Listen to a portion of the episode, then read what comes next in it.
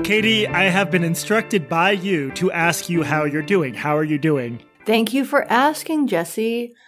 I am pretty good, except that I have a severe weed hangover today. Have you ever had a weed hangover? I've had weed panic attacks, but not a hangover. What does it feel like? Is it similar to an alcohol hangover? No, it is not similar to an alcohol hangover at all because it's not painful. You just sit around the day after, in my case, eating a bunch of edibles, contemplating the meaning of life.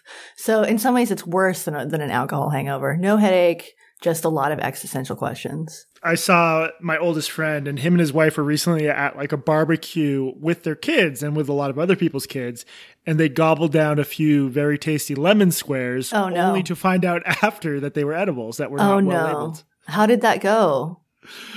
It was a challenge. I think they each had one. My friend almost had two, but then the last minute his wife was like, "Oh, I'll have that." And then wait, so did the kids have it? No, I'm sorry. The kids didn't have it. The parents did, though. Too bad. And then they had to raise their kids. The story would have been way better if the kids had taken it. I know. Them. I should just start over and tell it differently. All right. I think that's enough small talk for today. What do you think? Should we move on? I do. I was informed that our last episode, we forgot to introduce the podcast. So let's do it very quickly twice. Katie, what's the name of this podcast? This is Blocked and Reported, and I'm Katie Herzog. I'm Jesse Singal. Katie, what's the name of this podcast? This is Blocked and Reported, and I'm Katie Herzog. I'm Jesse Singal. We are all caught up. And this week, we have a very special interview with Greg Lukianoff of FIRE, the Foundation for Individual Rights in Education.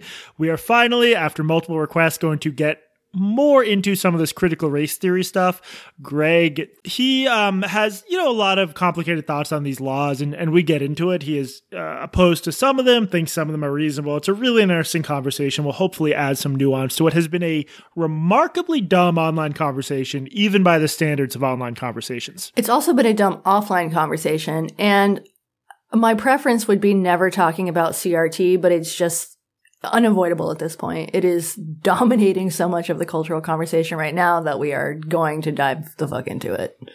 Yeah, we had to. But first, we have a very alarmingly transphobic puppet show, right? Yes, transphobic puppets. It's a huge problem. Yeah, we've been trying to speak out about this, but we have a really disturbing example. Katie, give the basics on this one. You sort of spearheaded this. So there is a British puppeteer named Barnaby Dixon. I assume that is his given name. That is the most possible British name I could come up with, so I hope that it's real. I was going to say, if I had to immediately pretend to be British and give a fake name, I'd be like, Barnaby Dixon. Yeah. So let's just assume that it's real. So he's best known he does like puppet stuff for big series like the recent Dark Crystal update on Netflix. He has over a million subscribers on Instagram and YouTube. And his work it's hard to describe. So we're going to put links to all this, everything that we talk about in the show notes. His stuff is pretty cool. Do you think it's cool? Yeah, I mean, this was my first exposure to it. I was pretty impressed with what I saw. I liked a lot. Yeah, so most of what he does on his YouTube page is sort of goofy with these puppets that I don't know if he's created them or if he's just like the puppeteer behind them, but he has a couple of main characters. One of them is a bird named Dabchik, and another one is a fish. Okay, so this is just a sample of one of his videos. This is from 2018. The British voice that you're going to hear is this bird character he has, Dabchik, and then this starts with some purring, and that's because it's about a cat. So just listen to this.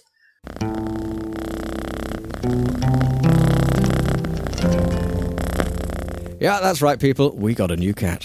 So, after scouring Gumtree, we popped up to North Bristol some drizzly afternoon last month to take a little look at a litter.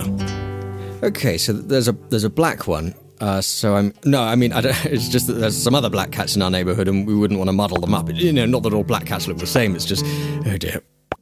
So yeah, we went with the one with popcorn stuck to her bumhole, and we're going to call her Matilda. So Jesse, as you can tell from this, it's extremely British, but also he does have this sense of humor, this like slightly off-color sense of humor. This was made in 2018. The joke that he's making is sort of a joke about sort of the awareness of racism. Would you say that's accurate? Yeah. It's like he's just sort of gently riffing on like the hypersensitivity to the idea of being perceived as racist. Right. So you can tell from this that he has maybe a little bit of an unorthodox sense of humor. Yeah, for sure.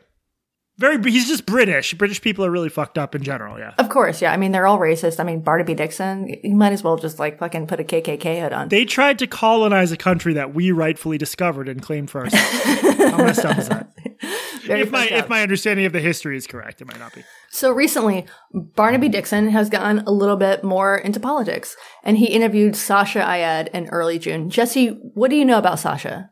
She's one of the few American gender clinicians who I think basically, and the language here gets so fraught and complicated, but she's basically not in favor of the affirming model. And the affirming model means different things. It's almost like CRT. It sort of means different things to different people. But the basic idea is that if a kid strongly insists they're trans, they're really a boy or a girl despite their body, you support that. And I don't think Ayad is pretty clear that she's not going to like argue with her clients or disagree with them, but she's part of a cohort that is skeptical of the idea that we should be transitioning a lot of kids. And she believes that gender dysphoria is often the result of other stuff that can be worked through talk therapy. Right. And this position that Sasha has taken has put her in a sort of put her at odds with some trans activists. I interviewed her recently, and she has had complaints filed against her from trans activists trying to get her to lose her license. So she has faced some real professional consequences. Both of these complaints, nothing happened with them because they were not legitimate.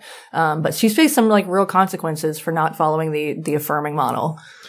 Yeah. And I mean, to me, my response to someone who doesn't follow the affirming model would be very different if they were literally trying to talk kids out of the idea that they were trans or trying to really affect how they express themselves. I don't see any sign she's doing that. And I'm overall in favor of careful exploration of this stuff, especially for teenagers or near teenagers where they might go on really serious drugs we don't have long-term data on in a youth setting. So I think people are way too flippant about the youth medical stuff. I've written about that recently. I'm working on another piece about it. So I don't know too much about her practice, but I think I'm on board with her general idea that we should explore the causes and nature of dysphoria before jumping to, less reversible stuff. Okay, so Barnaby Dixon has Sasha on his show, and it's not like your typical interview by any means, in part because it's conducted by puppets. So we'll play part of this. This is the beginning where he is introducing Sasha, and it starts with the fish. This is Philip the Fish talking to Cassandra, a mermaid doll.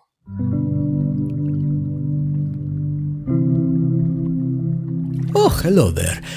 Many welcomes to you. Many kisses too. All for you. There you go. I was wondering, do you think Cassandra feels more like a human or a fish? A mer or a maid? I was asking her, but she doesn't answer me. She covers her boobies like a human lady, but no underpants. Like fish. I also wear no underpants, but firstly, I am a fish, and secondly, nobody has complained. So far, what if your sense of your own identity does not match how you appear to others? Would it be difficult? Maybe. Now, this is a tricky subject, but to share her perspective on this matter, we have invited a licensed professional counselor, Sasha Ayad. So let's get to just a little bit of the interview so you can hear what sort of the tone of the interview. So I have a friend and colleague named Stella O'Malley. She's actually the co-host of a podcast that we run together. And she had a gender issue as a child. Now, at the time, she was not taken to any doctors, but she insisted that she should have been a boy for many years in her childhood. She dressed as a boy. She called herself a boy. And around puberty, she started to feel very distressed. Now, ultimately for Stella, the difficulty of puberty helped her realize that biology is bigger than she is. And she actually ended up outgrowing her distress. And she's quite happy as a woman. She's married and has children now. But she's a great example of a person who has struggled with their gender, but had that resolve on its own with time and space. That is interesting, Sasha. Let me think for a moment. Okay. Thank you. So, if Sasha's friend, what's her name, Stella, had changed to become Stan, let's say, maybe she would not have had her children and feel quite so happy now. Maybe that depends if she likes her children. Right. So this is like, it's funny, before we recorded, I'm working on this long newsletter piece that touches on this idea of desistance. This is this finding that for a significant number of kids who feel gender dysphoric or feel like they're trans at a young age, it'll go away in time. If you Google that, you will see a lot of people acting like the research has been like debunked. It really hasn't. I'll include a link in the show notes to some work I've done on this explaining that this has not been debunked. But as far as I'm concerned, Sasha is explaining a thing that happens. It does go away on its own in time, which would push you in the direction of we shouldn't rush into transition, right? Right. So nothing that she said will be shocking to regular listeners of this podcast or people who've read your work or who've read my work. This is probably not something that you're going to hear on, an NPR show about transition. But to those of us who've been following this closely, nothing about what she said was shocking. However, Jesse, what do you think the response was when Barnaby Dixon released this video? Not good. I would imagine a lot of people were upset about it.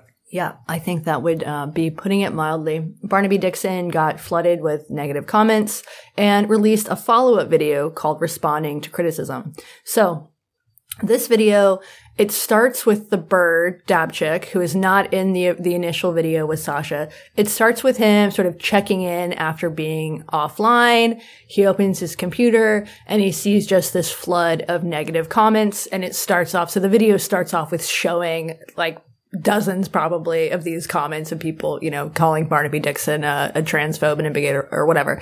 And then it goes to Philip the Philosofish, who interviewed Sasha. So let's play the beginning of this episode here. What the fricking heck have you done? Oh, hello, Dabchik. What seems to be the problem? What seems to be a problem? The problem is you released a transphobic video on my channel. I did not. Well, why are people saying you did? Well, maybe they see it a different way. That's okay. Oh, okay, it's okay then. Have you seen the comments and look how many freaking dislikes? Ah, yes, but lots more likes. And plenty of the comments were constructive. Listen, Dabchik, we discussed a difficult subject, and Miss Sasha Ayad's perspective does seem to get a little misrepresented. So no harm in having a listen and seeing what we can learn. Yeah, whatever, Phil. Sounds like you flipping softballed this fruity. I'm going to find some of the critiques and I'm going to give this dummy the grilling you couldn't. And you need to have a long, hard think about what you've done. Well, long, hard thinks are my speciality. Okay, so he does something interesting. He calls Sasha back. So the bird, what you're hearing is the bird calling Sasha on FaceTime. So let's go to the next clip. Hello, who's this? Oh, really? Who is this? This is Dabchik, you utter doofus. I'm the chick that's allowed to have opinions on this channel. Oh, I am sorry, Sasha. I hope you are not busy. It's okay, Phil. I'm just brushing my cat. Oh, that is a lovely cat. Oh my gosh, shut up, both of you. Sasha, I accuse you of having a perspective that is harmful to the trans community, and you actively put them in danger by sharing it. Okay, well, plenty of trans people actually agree with my approach. And besides, what makes you think the detractors speak for all trans people? Because they say they do, and they're very loud and very angry, obviously. Yeah, what's interesting about this is like how, to be very cleverly, I'm familiar with this overall debate about the literature, and I obviously side largely with Sasha, but I think this was a clever way of addressing that moment when there is a flood of such vitriol that the average bystander will be like, why would people be this mad at someone unless they've done something really wrong? Right. So what follows for the rest of the video is basically a second interview with Sasha. So this what you might think would be this sort of apology video ends up basically reinforcing her position. She talks about, puberty blockers, the danger or the side effects, the statistics on desistance, the lack of data when it comes to things like blockers. She talks about media coverage, and she talks mostly about the need to be cautious. Well, but they do along the way. They address specific critiques too. It's not like they just relitigate the message. It's like an actual conversation, which I find useful. Oh, totally. Yeah, it's like a second interview. Okay, so this ends with I really love the ending here. So let's play this last part. Okay, Philip, I think I might need to have a little chat with a certain segment of my audience. Dabchik, you have been drinking. Are you sure you want to? I'm right at that level of intoxication where everything starts to make sense. Okay, my little dingleberries, there'll come a time in all of your lives when you will hear an opinion that you don't like. You can do one of two things. You could either decide that that opinion is somehow bad or harmful and shout all sorts of names and attribute all sorts of motivations in the hope that the opinion will go away. Or you could consider the possibility that the person might have some important nuance to add to the subject, and shutting down the conversation could actually harm the very people you claim to be defending. Oh. Well, Dabchik, that was surprisingly measured. What? Did I say something? Sorry, I blacked out. Yeah, I mean, none of this, this is all considered a crazy thing to think that there could be differences of opinion because we're so used to tagging one side of a debate like this as like harmful or violent. So I was impressed with the way Barnaby handled this whole thing. And I got to say, I know there was a big splurge. A big jizz of complaints, and they in this second video he did this. He flashed through a ton of them, but in both videos you did see in the comments you saw a lot of respectful conversation, including among people who disagree. That could just be this particular audience, but it wasn't all just screaming and vitriol. I did think there was some productive conversation here. Yeah, what I love about this is that he refuses to apologize, but he doesn't, besides calling his audience dingleberries, which I think is a term of affection, he's not condescending towards them, but he also refuses to sort of compromise his position, which is that sometimes you're going to hear some things that you don't like and you need to take other people's perspectives into account and not sort of go immediately to the hate speech and the attempts to shut people down. Yeah, it's that lack of apology that really inspired me, because so many times you see this script play out where someone says something they think is reasonable and which is reasonable, but then everyone gets mad at them and they just instantly fold and apologize. It reminded me, I won't name names, but I recently got together with a journalist who'd had some pretty unfair shit happen to them. And they were telling me about all their longtime friends in journalism who would privately support this person, but would not say so publicly because there's such a climate of fear and of being seen as saying the wrong thing. And I, that's specific to journalism, but it's just a lot of it's human nature. Yeah, it's true. I talked to a guy recently who also a journalist who has been basically canceled. And he put it we were talking about this same phenomenon where, private support, public silence, basically. And he put it in an interesting way. He said, we were talking about specific people that he knew, and he would say, these people, they know how to read the room. And I think that he's got a good point, but also our job as journalists should not be to read the room. It should be to not read the room. That exact expression came up when I talked to my person. Yes, exactly. Reading the room is poison to good journalism or to good creativity, if you're a YouTube creator. Yeah, to comedy, to art, you should be as dense as possible. That's the rule that I live by. Be as blind as possible. Is that ableist, blind? Just be completely oblivious to everything. Yeah, exactly. That's the right way to do it. Tone deaf. Leave it at that. All right, we will post links to all these videos in the show notes. There, Barnaby Dixon, despite the fact that he is British, his puppeteering is pretty fucking cool. Very cool. Katie, we've been having a lot of fun with this conceit where you force me to read embarrassing ad copy. Let's switch it up. I've written a respectful, tasteful new Hello Tushy ad and would like you to read it. No, I don't think so. Katie, read the fucking script. Fine. It's the middle of summer and my butt feels like some sort of deep, dark, super dank jungle. I'm pretty sure a giant family of parrots lives there, not to mention all sorts of other undiscovered wildlife, including many species that have yet to be identified. You think that this is embarrassing, as though there's something wrong with having a giant family of parrots live in my asshole? If you're like Katie and your butt is a gross, swampy jungle infested with diseased parrots, you should check out the Hello Tushy 3.0 Modern Bidet Attachment. It's stylish, eco-friendly, easy to install, and will give you the self-confidence you need to stop being taken advantage of by your co-host. The Hello Tushy 3.0 attaches to your existing toilet with no electricity, extra plumbing, or tech support FaceTimes. Every Hello Tushy bidet attachment comes with a 60-day risk-free guarantee and a 12-month warranty. Already got a Hello Tushy on your pot?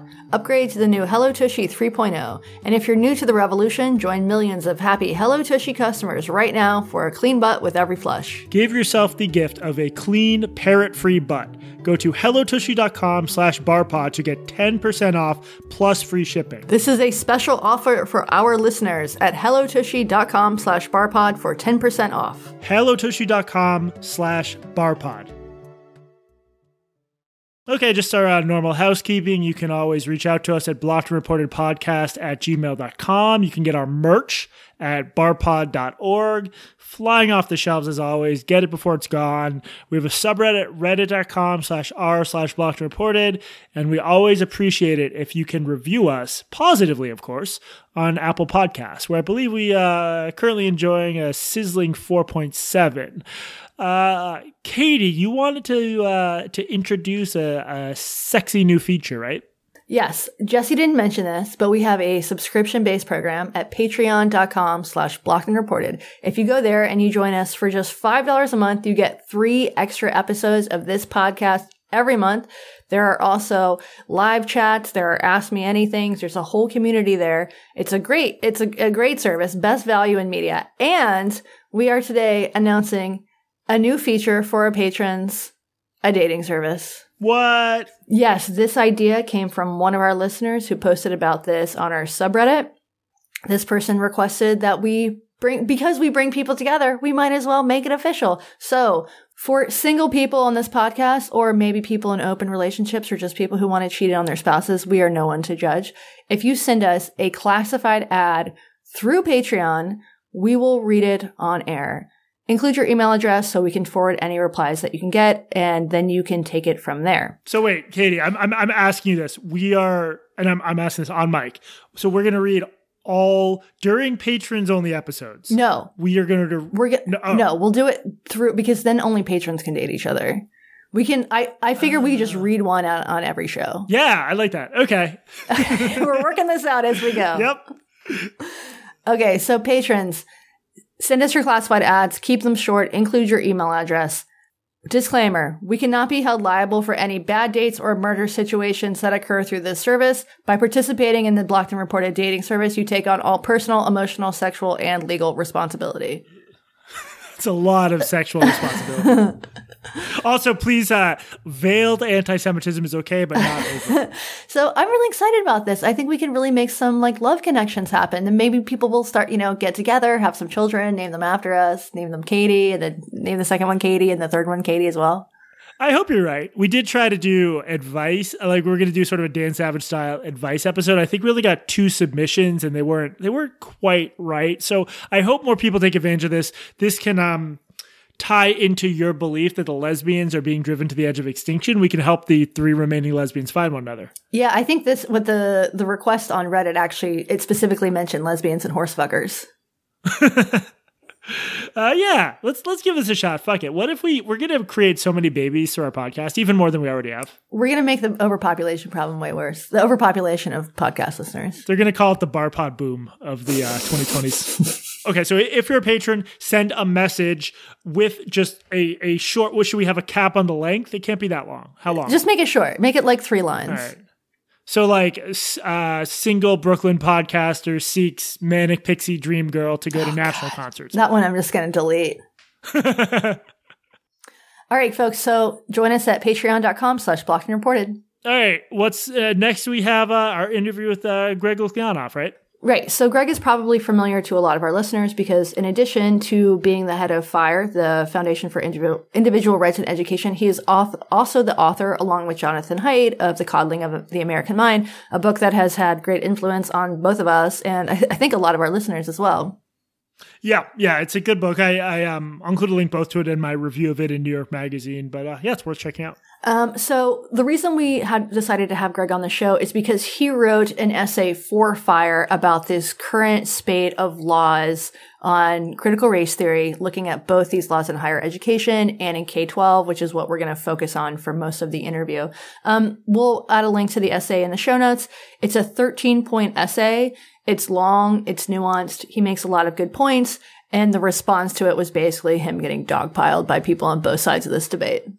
Yeah, and we should say other. It was co-authored. He uses the first-person singular, but other people, they put a lot of time into this. It's like 5,000 words. I learned a lot from it, so I think it's worth a read.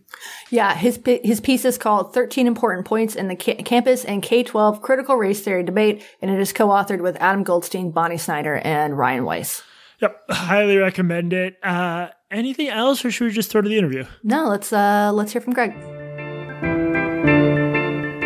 Greg, thank you so much for coming on the show. Thanks for having me. First, let's get to the reason that we are unfortunately all here: critical race theory.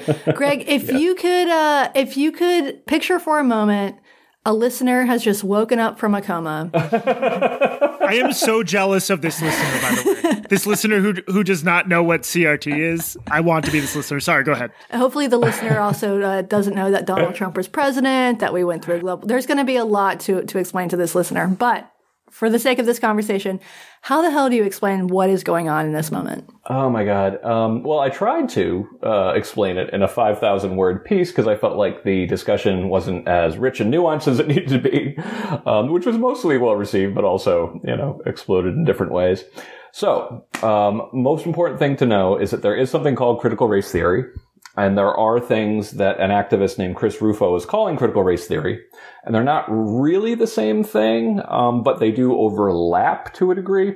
And mostly what Chris Rufo is getting at is kind of a collegiate version of identity politics with a very strong emphasis on group identity.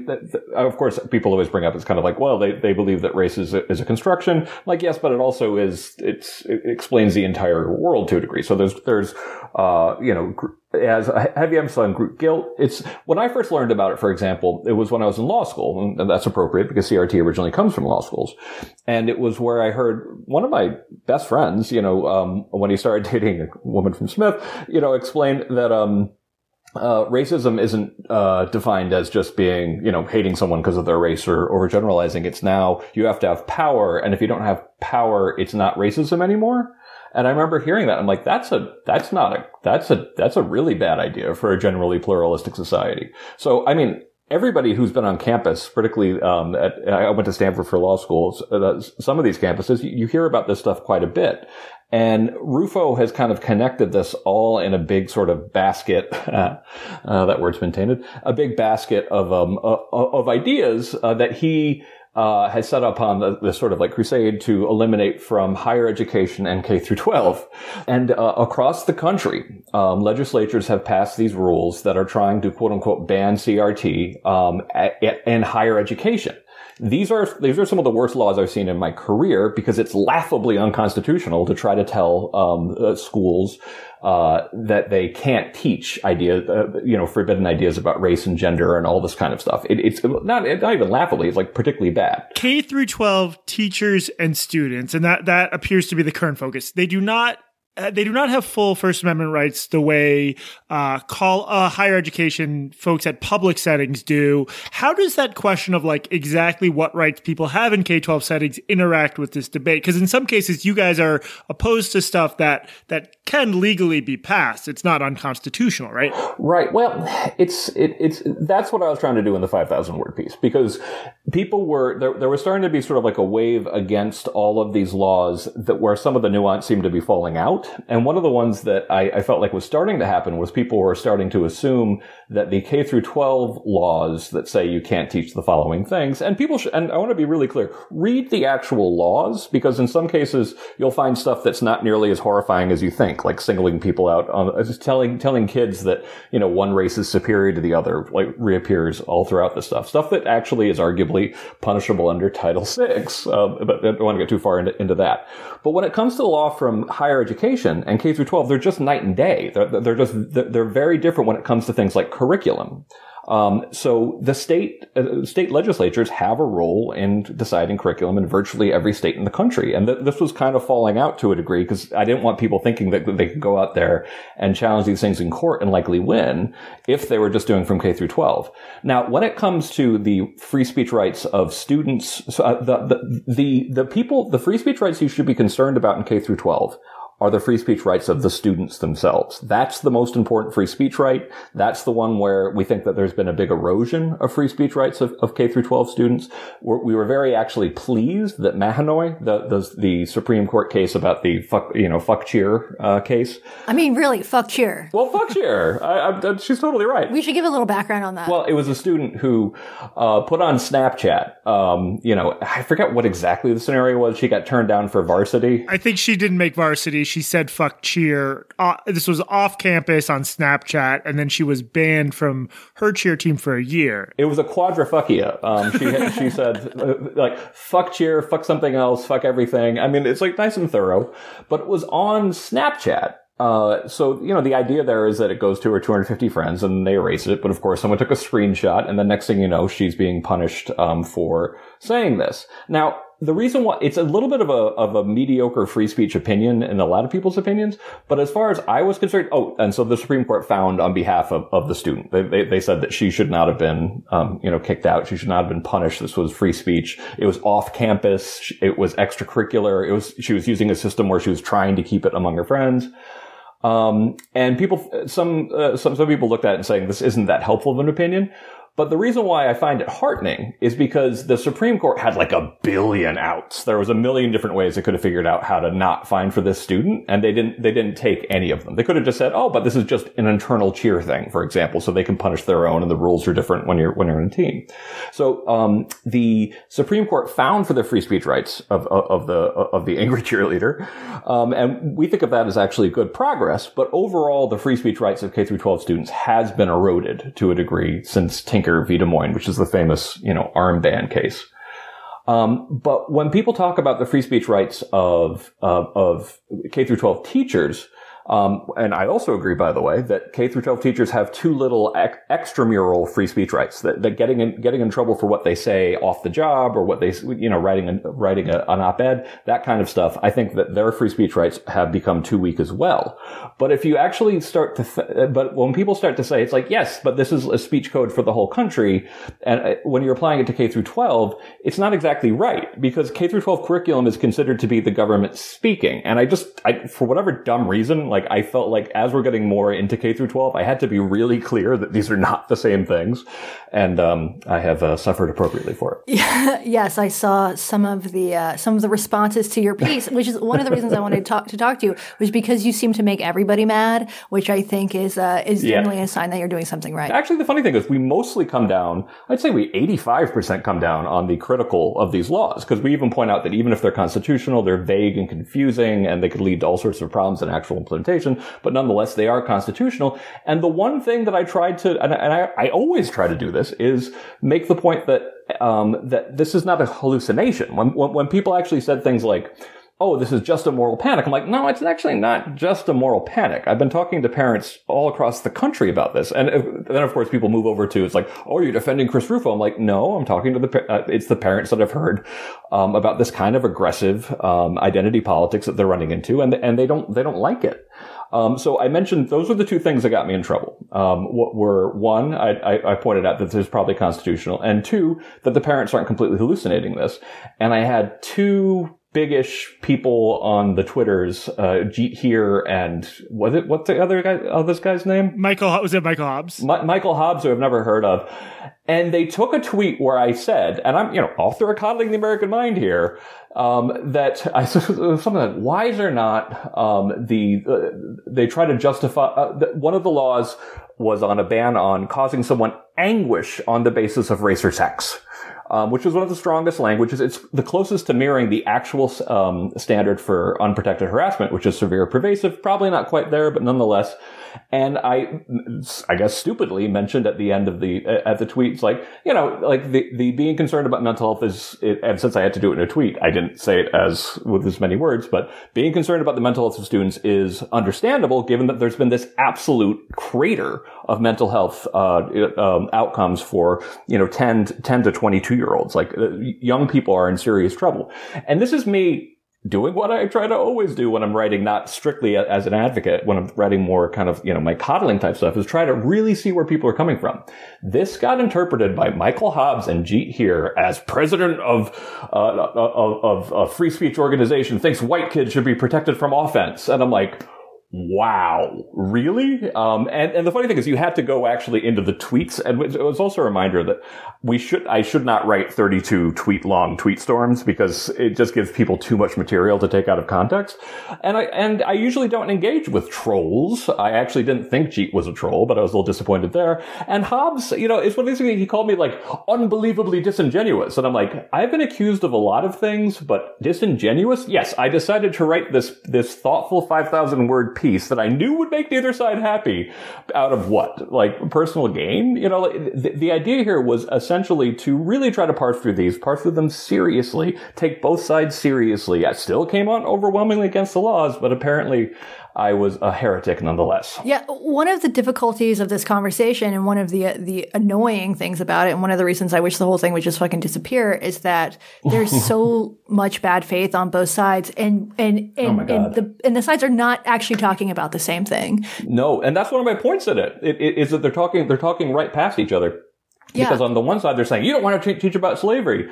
And, you know, the parents are saying, I don't want my kid to have a really strong sense that he's part of a white identity group. There's not good quality control in DEI and diversity, equity, inclusion. There's a lot of like really wacky trainings that in some cases, and you provide some evidence of this in your post, have taken hold in schools. And that's bad. It's not a world historical problem, but I think in part because of like, I like Jeet Heer, but he does do that because you get that kind of response from like the Jeet Heers and the Michael Hobbes of the world, where if you have any critiques, you're basically Hitler, because who else would want to criticize that stuff? It just makes for a very super duper Hitler. It just makes for a very unhealthy like intellectual ecosystem, I think. Well, and there's also the fact that you mentioned this in your piece, Greg. Chris Rufo he said this on Twitter that he was going to redefine the term critical race theory so that when anybody hears about these sort of illiberal diversity trainings, anti-racist trainings, whatever, in schools or in offices, the first thing that comes to mind is critical race theory. I don't know why he chose this particular term, because the term already exists and it does have a meaning, a specific meaning. And so when his critics say, you're not talking about critical race theory, they're sort of right. In some cases, they are sort of right, because he has redefined the term. So I don't know why he didn't, if he wanted to go on this mission, which honestly, part of me thinks that this is sort of about his own political ambitions. He has been incredibly successful at becoming famous in this country just in the last like 6 months through this campaign. And meanwhile, kind of like, And that's why I can't stop stressing this. He's helped foment one of the worst legislative attacks I've seen on academic freedom, in my main job of 20 years, going after higher education, saying that what they can and cannot say. Okay. So let's talk about this a little bit. Mm-hmm. Let's work through some of the bills here. Will you pick out some of the most sort of egregiously bad bills and the ones that you think are slightly better? There are dozens of bills with possibly hundreds of amendments. So you're talking about just, and at this point now, there's probably, you know, 100 bills with probably getting closer to 1,000.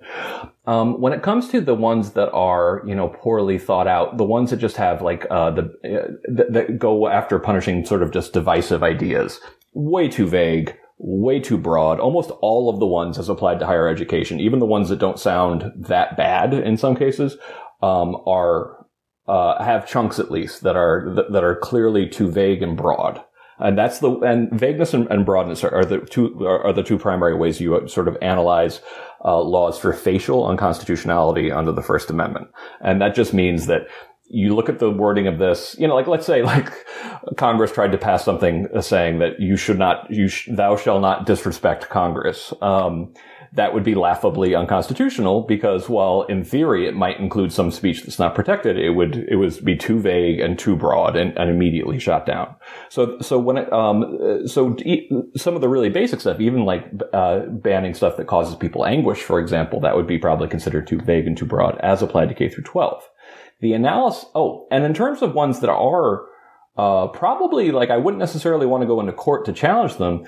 North Carolina had one that really focused on compelled speech. And I think other parts of it were really unconstitutional. But there was one part where it was the entire subsection was about you should not compel students to say the following things or take the following positions. And it's like, if that's your case, then you're on very firm constitutional ground, which is also one of the reasons why I'd like people to actually go read some of these bills. Because yes, a lot of them have unconstitutional, parts in them. But at the same time, they probably don't look like a lot of people who think they have their mind made up, that these are, they probably look more nuanced than you might think. Isn't the logical chain of the ones that, that you think there's the most justifiable concern about? The logical chain is basically you have to go to school so that if in a school setting you're compelled to, for example, state your privilege or list your privileges or put yourself in reference to another group on some hierarchy of oppression.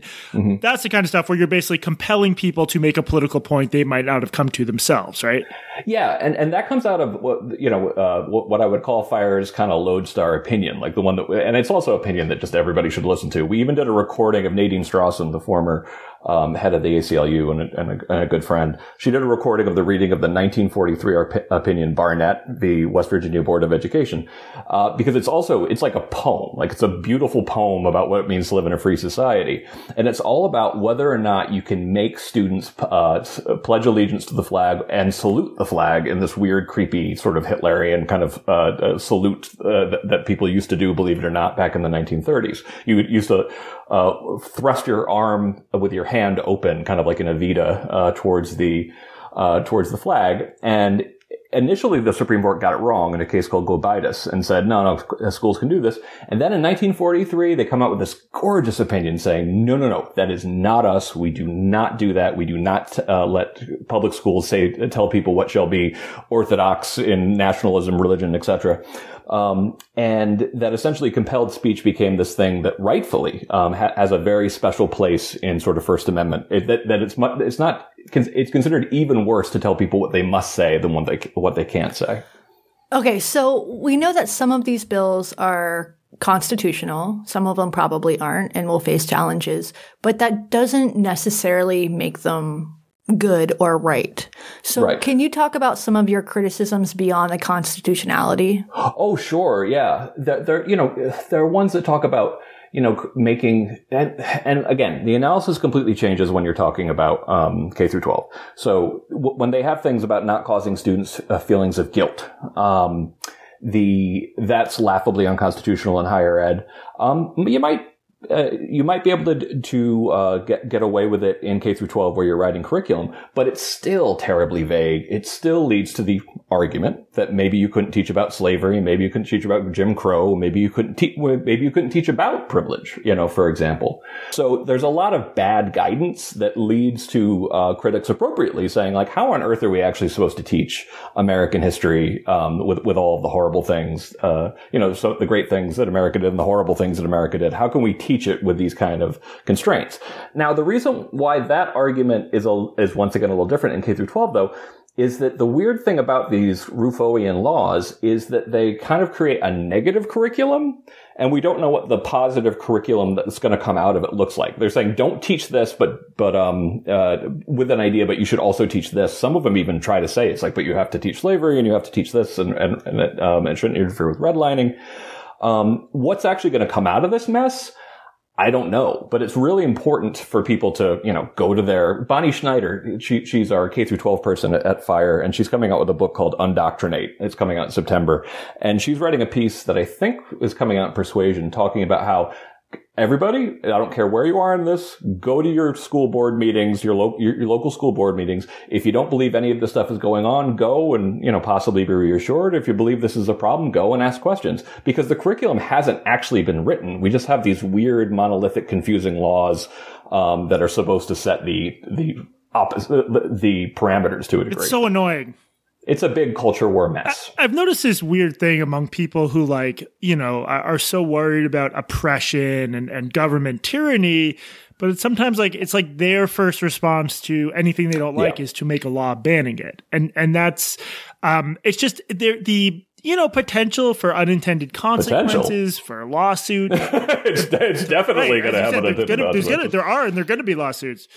Well, and not only that, but if you don't write these laws so carefully, you can get teachers in, I mean, you pointed this out, but you can get teachers in trouble for teaching stuff we want taught. It's just, when I say I'm exhausted by it, I don't mean it's an entirely manufactured controversy. And I think maybe more so than Katie, I've pushed in the direction of thinking you and Haidt are on the right track and worried about this stuff. I thought in 2015 it was like basically, you know, these are just crazy college students. Who cares? I think it's bad. I just also think like you said, both sides of it are so bad faith, and it is sometimes painted in this sort of like apocalyptic good versus evil light that I think screams over actual conversation debate. Yeah, I mean, this equity stuff is real. This is happening. Washington State, where I live, they've had a state equity plan in place since, or at least have been talking about it for at least. What does it look like? Well, I'm looking at the PDF right now, and it's 275 pages, so I'll have to get back to you on that. But the date is from 2015, so this was one version of it. So they've been talking about this in Washington State, which of course is one of the more progressive states. I think this thing often happens where. And we've talked about this in the context of trans stuff before.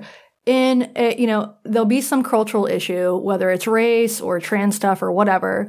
And there's a response on the right to things that are actually happening on the left. And I think that's what's happening right now, where you do have these equity agendas popping up all over the country in different blue states. These are real. Some of them are probably good. Some of them are probably terrible. And they're responding to a real thing that's happening.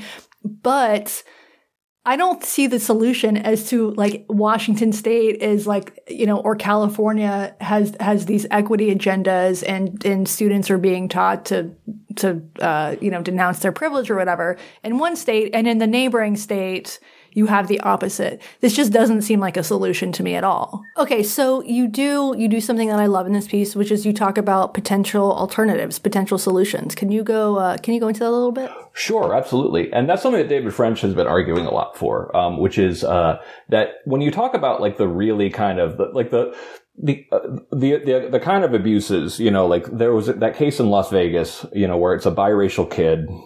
He has a lawsuit right now, or his family has a lawsuit. And it's a heartbreaking story because this is he is biracial and his father is dead, and his mother is black, and he's being picked on, but in a sort of what looks like, you have to, you know, if you take the complaint at face value, he's being essentially racially harassed, you know, in his school. And he's being told horrible things about his own departed father, you know, because essentially your white father must have assaulted your, which I think was a nice way of saying raped. His teachers are saying this, or who is? The teacher.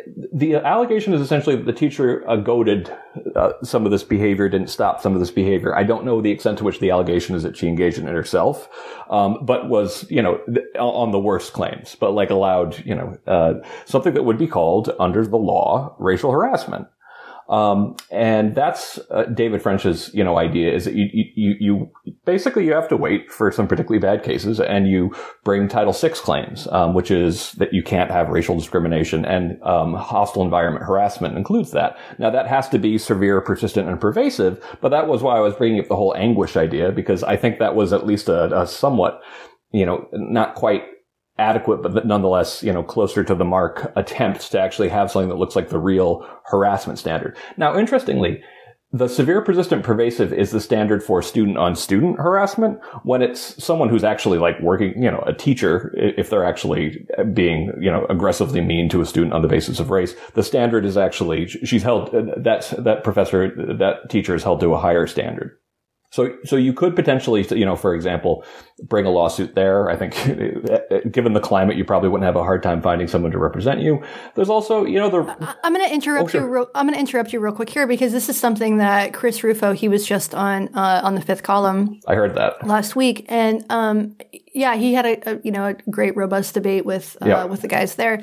And he pointed out, and I think this is a valid concern, should the onus really be on parents, especially poor, overworked, maybe have been homeschooling their children for the past year, parents to do these cases? I thought that was actually a less persuasive argument than it sounded for this reason. There are is that there I run an organization where I have lawyers to defend the rights of students in higher education.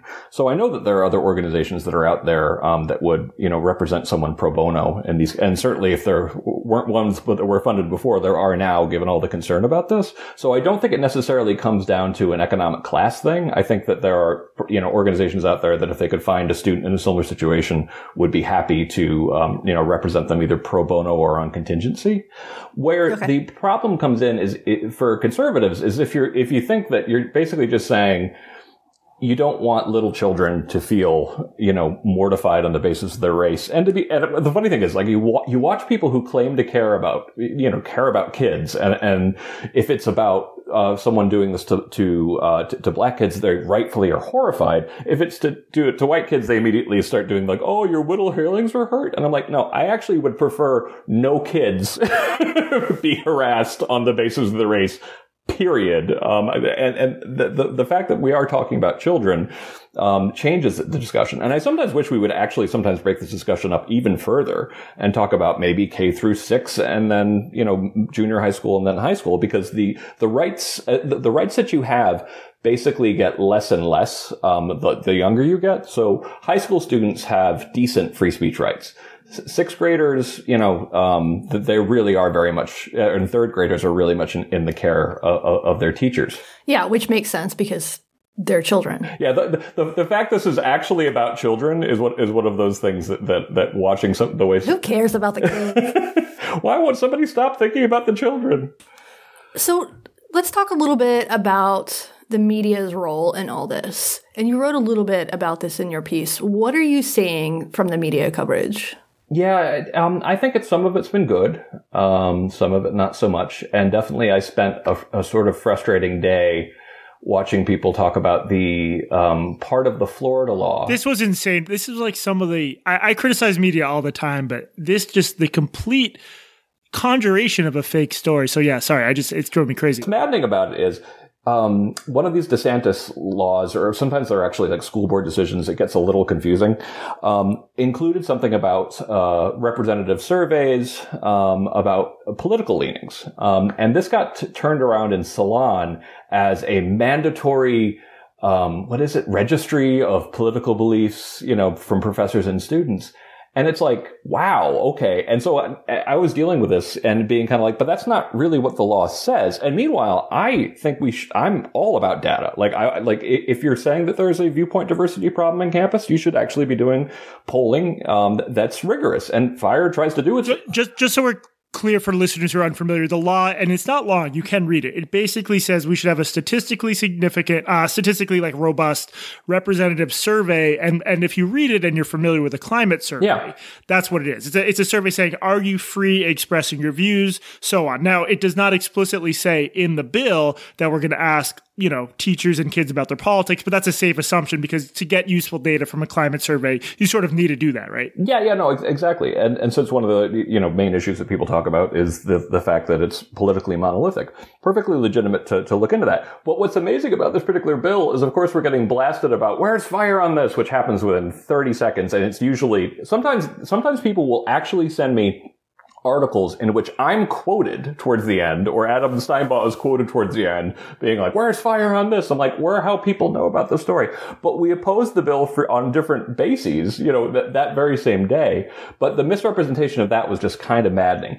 In other cases, I do feel like there's a sense that this is just, I feel like depending on what you listen to, there's a sense that this is, there was something that I was listening to on NPR that sounded a lot, at least initially, like, oh, we're just trying to talk about slavery, and the conservatives don't want us to ever discuss slavery in K-12, and that's where the whole talking past each other thing came. I'm like, well, no, they're really more talking about browbeating people on the basis of their race and giving them a very strong, idea of racial separation, more or less, of racial essentialism, as it's called. So I haven't been exactly thrilled with the coverage on that, but I do think it's improved at least a little bit. Except for Salon. Okay, here's a headline. The Rights Attack on Critical Race Theory, Another Battle in the Orwellian War Against Democracy. Is this Orwellian? And I ask because I'm sort of struggling with this. It does feel like, It feels like an attack on academic freedom. However, it is. K-12 teachers don't have academic freedom in the first place. Well, and this is why I wish, like, if you're concerned about identity politics, getting out of the ed schools and being too aggressive and leading to a situation in which people feel more divided than ever, then, you know, ask a lawyer, you know, ask an educator, like, how do I help address this? It wouldn't have been as sexy and spectacular as kind of like the Rufo/Tucker Carlson explosion. But at the same time, it would have, you would have gotten a very clear, stay the hell away from higher education. Higher education is a completely different institution than K through 12. We rely on higher education to help us understand the universe, you know, as it is. That's not the function of K through 12. So by beginning it with this kind of round of going after higher ed, I think it's probably permanently given the stigma to the entire movement to address this. I'm not sure that you can successfully address some of the things that I do think parents, you know, are legitimately concerned about, which is, you know, and the thing that I keep on trying to point out, and there's a reason why I point this out, is the parents I'm hearing from, some of them are conservatives, a lot of them are liberals, and if you think about some of the ideas of racial essentialism, they go against small L liberalism. And I think honestly, Jesse and Katie, I think this is why we know each other. Like, I'm a small L liberal. I'm also a relatively big L liberal. But there does seem to be that the two different sides of the culture wars are increasingly pushing away from sort of like some basic ideas of liberalism itself. Yeah.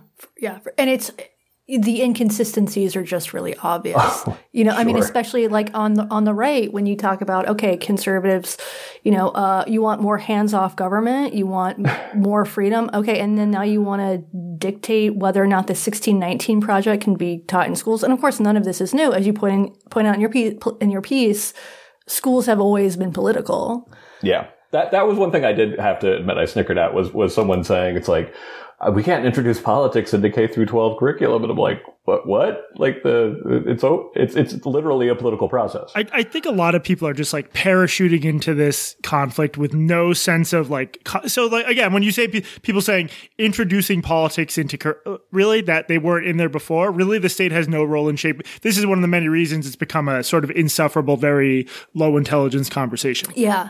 You know, I wonder how different this would be. I can't remember who pointed this out, but somebody pointed this out on Twitter. There has been a lot of what might be maybe knee-jerk repulsion of these bills because of who is bringing them to the table. Yeah, which I completely get, because do I want Ted Cruz deciding what is in any student's curriculum? The answer is no. And I have to sort of grapple with that myself. Like, is part of my knee-jerk reaction to these bills the fact that they're coming out of red state legislatures? Yep. Yeah, that's something that I tell my staff, is that it's hard to do this job. And we have people at FIRE who vote. We're more liberal internally than conservative. And to do this job, you know, when you're interviewing people, it's like, you know, people are going to hate you. Like if you do this job correctly, people are going to, somebody's going to hate you, like, with, you know, every couple of weeks, someone new. But that's, you know, part of being principled. But the interesting thing is, in some ways, like, having your friends be maybe angry at you, you know, something you can learn to live with, or having that family member who you'll get in arguments with at Thanksgiving is one thing. The harder thing to get used to is having people you really, really hate agreeing with you. I've encountered this because I despise Kate. I agree on a lot of political stuff. Oh, yeah. The only answer in that situation is to start a podcast. Thank you so much for coming on the show. It's really good to talk to you. Thanks for having me. Stay in touch and forward me all hate mail. Thank you so much, Greg. All right, Jesse, we're back. Just the two of us. Very, very good guy, very smart guy. I was glad we got to speak with him. Yeah, definitely. A couple of things that I wanted to point out. We didn't really discuss this in the interview, but a lot of people, if you like have been following this conversation online, a lot of people are saying things like, you know, critical race theory isn't being taught in school, in K-12 schools. That is sort of technically true. It's not being typically taught in these schools. It's being implemented in these schools. Yeah, it's and again, as he was saying, it's so complicated because there's this fuzzy line between like classical critical race theory and then these DEI interventions, and then it varies so much from classroom to classroom. It's just a mess right now. Yeah, it is. But talking to Greg did sort of change my mind a little bit, because I did. My first impulse when it comes to, you know, the government getting involved, the state's legislators getting involved in these cultural issues is that I just want them to stop. Because I like, especially when it comes to education, because our schools are so fucked up, especially after a year of pandemic. It seems like they should be focusing on things like, I don't know, teaching children to read, teaching children math, just these basic things that are like actually not happening in a lot of schools. So this focus on these culture war issues is, I think, it's misplaced, and oftentimes it's the whole point is really to make it's campaigning basically. Yeah, I think there's some of that. I mean, schools do a lot of different things, and they're gonna teach someone's values. So I think it's very. There's versions of these laws I'd be for if they were very narrowly done, but I just think from what I've seen, there's so much potential for just like, I mean, we said this all in the interview. We don't need to relitigate it, but yeah. I did change my mind a little bit because instead of, I think Greg is right. Like it is more nuanced and sort of you're in favor of these laws or you're not in favor of these laws. And if you had, you know, a narrow law, a law that said something like students cannot be compelled to renounce their privilege, would I be in favor of that? Kinda.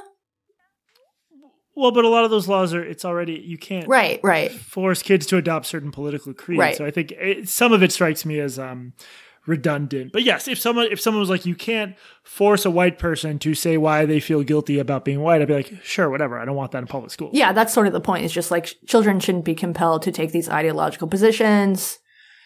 It's hard to sort of argue with that. Of course, a lot of these laws are super fucking broad and will have major downstream effects that the creators of them either don't care about or are seemingly unaware of. Yeah. We'll probably be dead by then. Oh, God, I hope so. Make it come fast. I can't wait. Just can't fucking wait, dude. I also realized through talking with Greg how much, even though I'm so skeptical of media, how much misinformation I'd absorbed about this entire debate. Oh, I hate that now if it's always been the case that if I read Breitbart or certain far left outlets, I know I need to be a little bit skeptical. I'm at a point where, like, on certain issues, I know that if I read a Washington Post piece, there's going to be at least one false claim. And that is so depressing, just the state of things right now. It is. But I guess it's good that we're aware of it. Or is it bad to be? Is it better just to, like, live in this sort of blissful ignorance? I'm not actually sure about that. This goes back to that whole, like, it'd be better to be dead thing, because then we wouldn't have to think about any of this. All right. That's the solution right there. You heard it first here. Blocked and Reported. The pro-death podcast. Anything else, Katie? I think that's it for this week. This has been Blocked and Reported. I'm Jesse Singal. And remember, there is a slippery slope from gender-critical puppetry to white supremacist puppetry. And I'm Katie Herzog. And also remember, the Blocked and Reported dating service cannot be held legally liable for anything that goes wrong on your dates.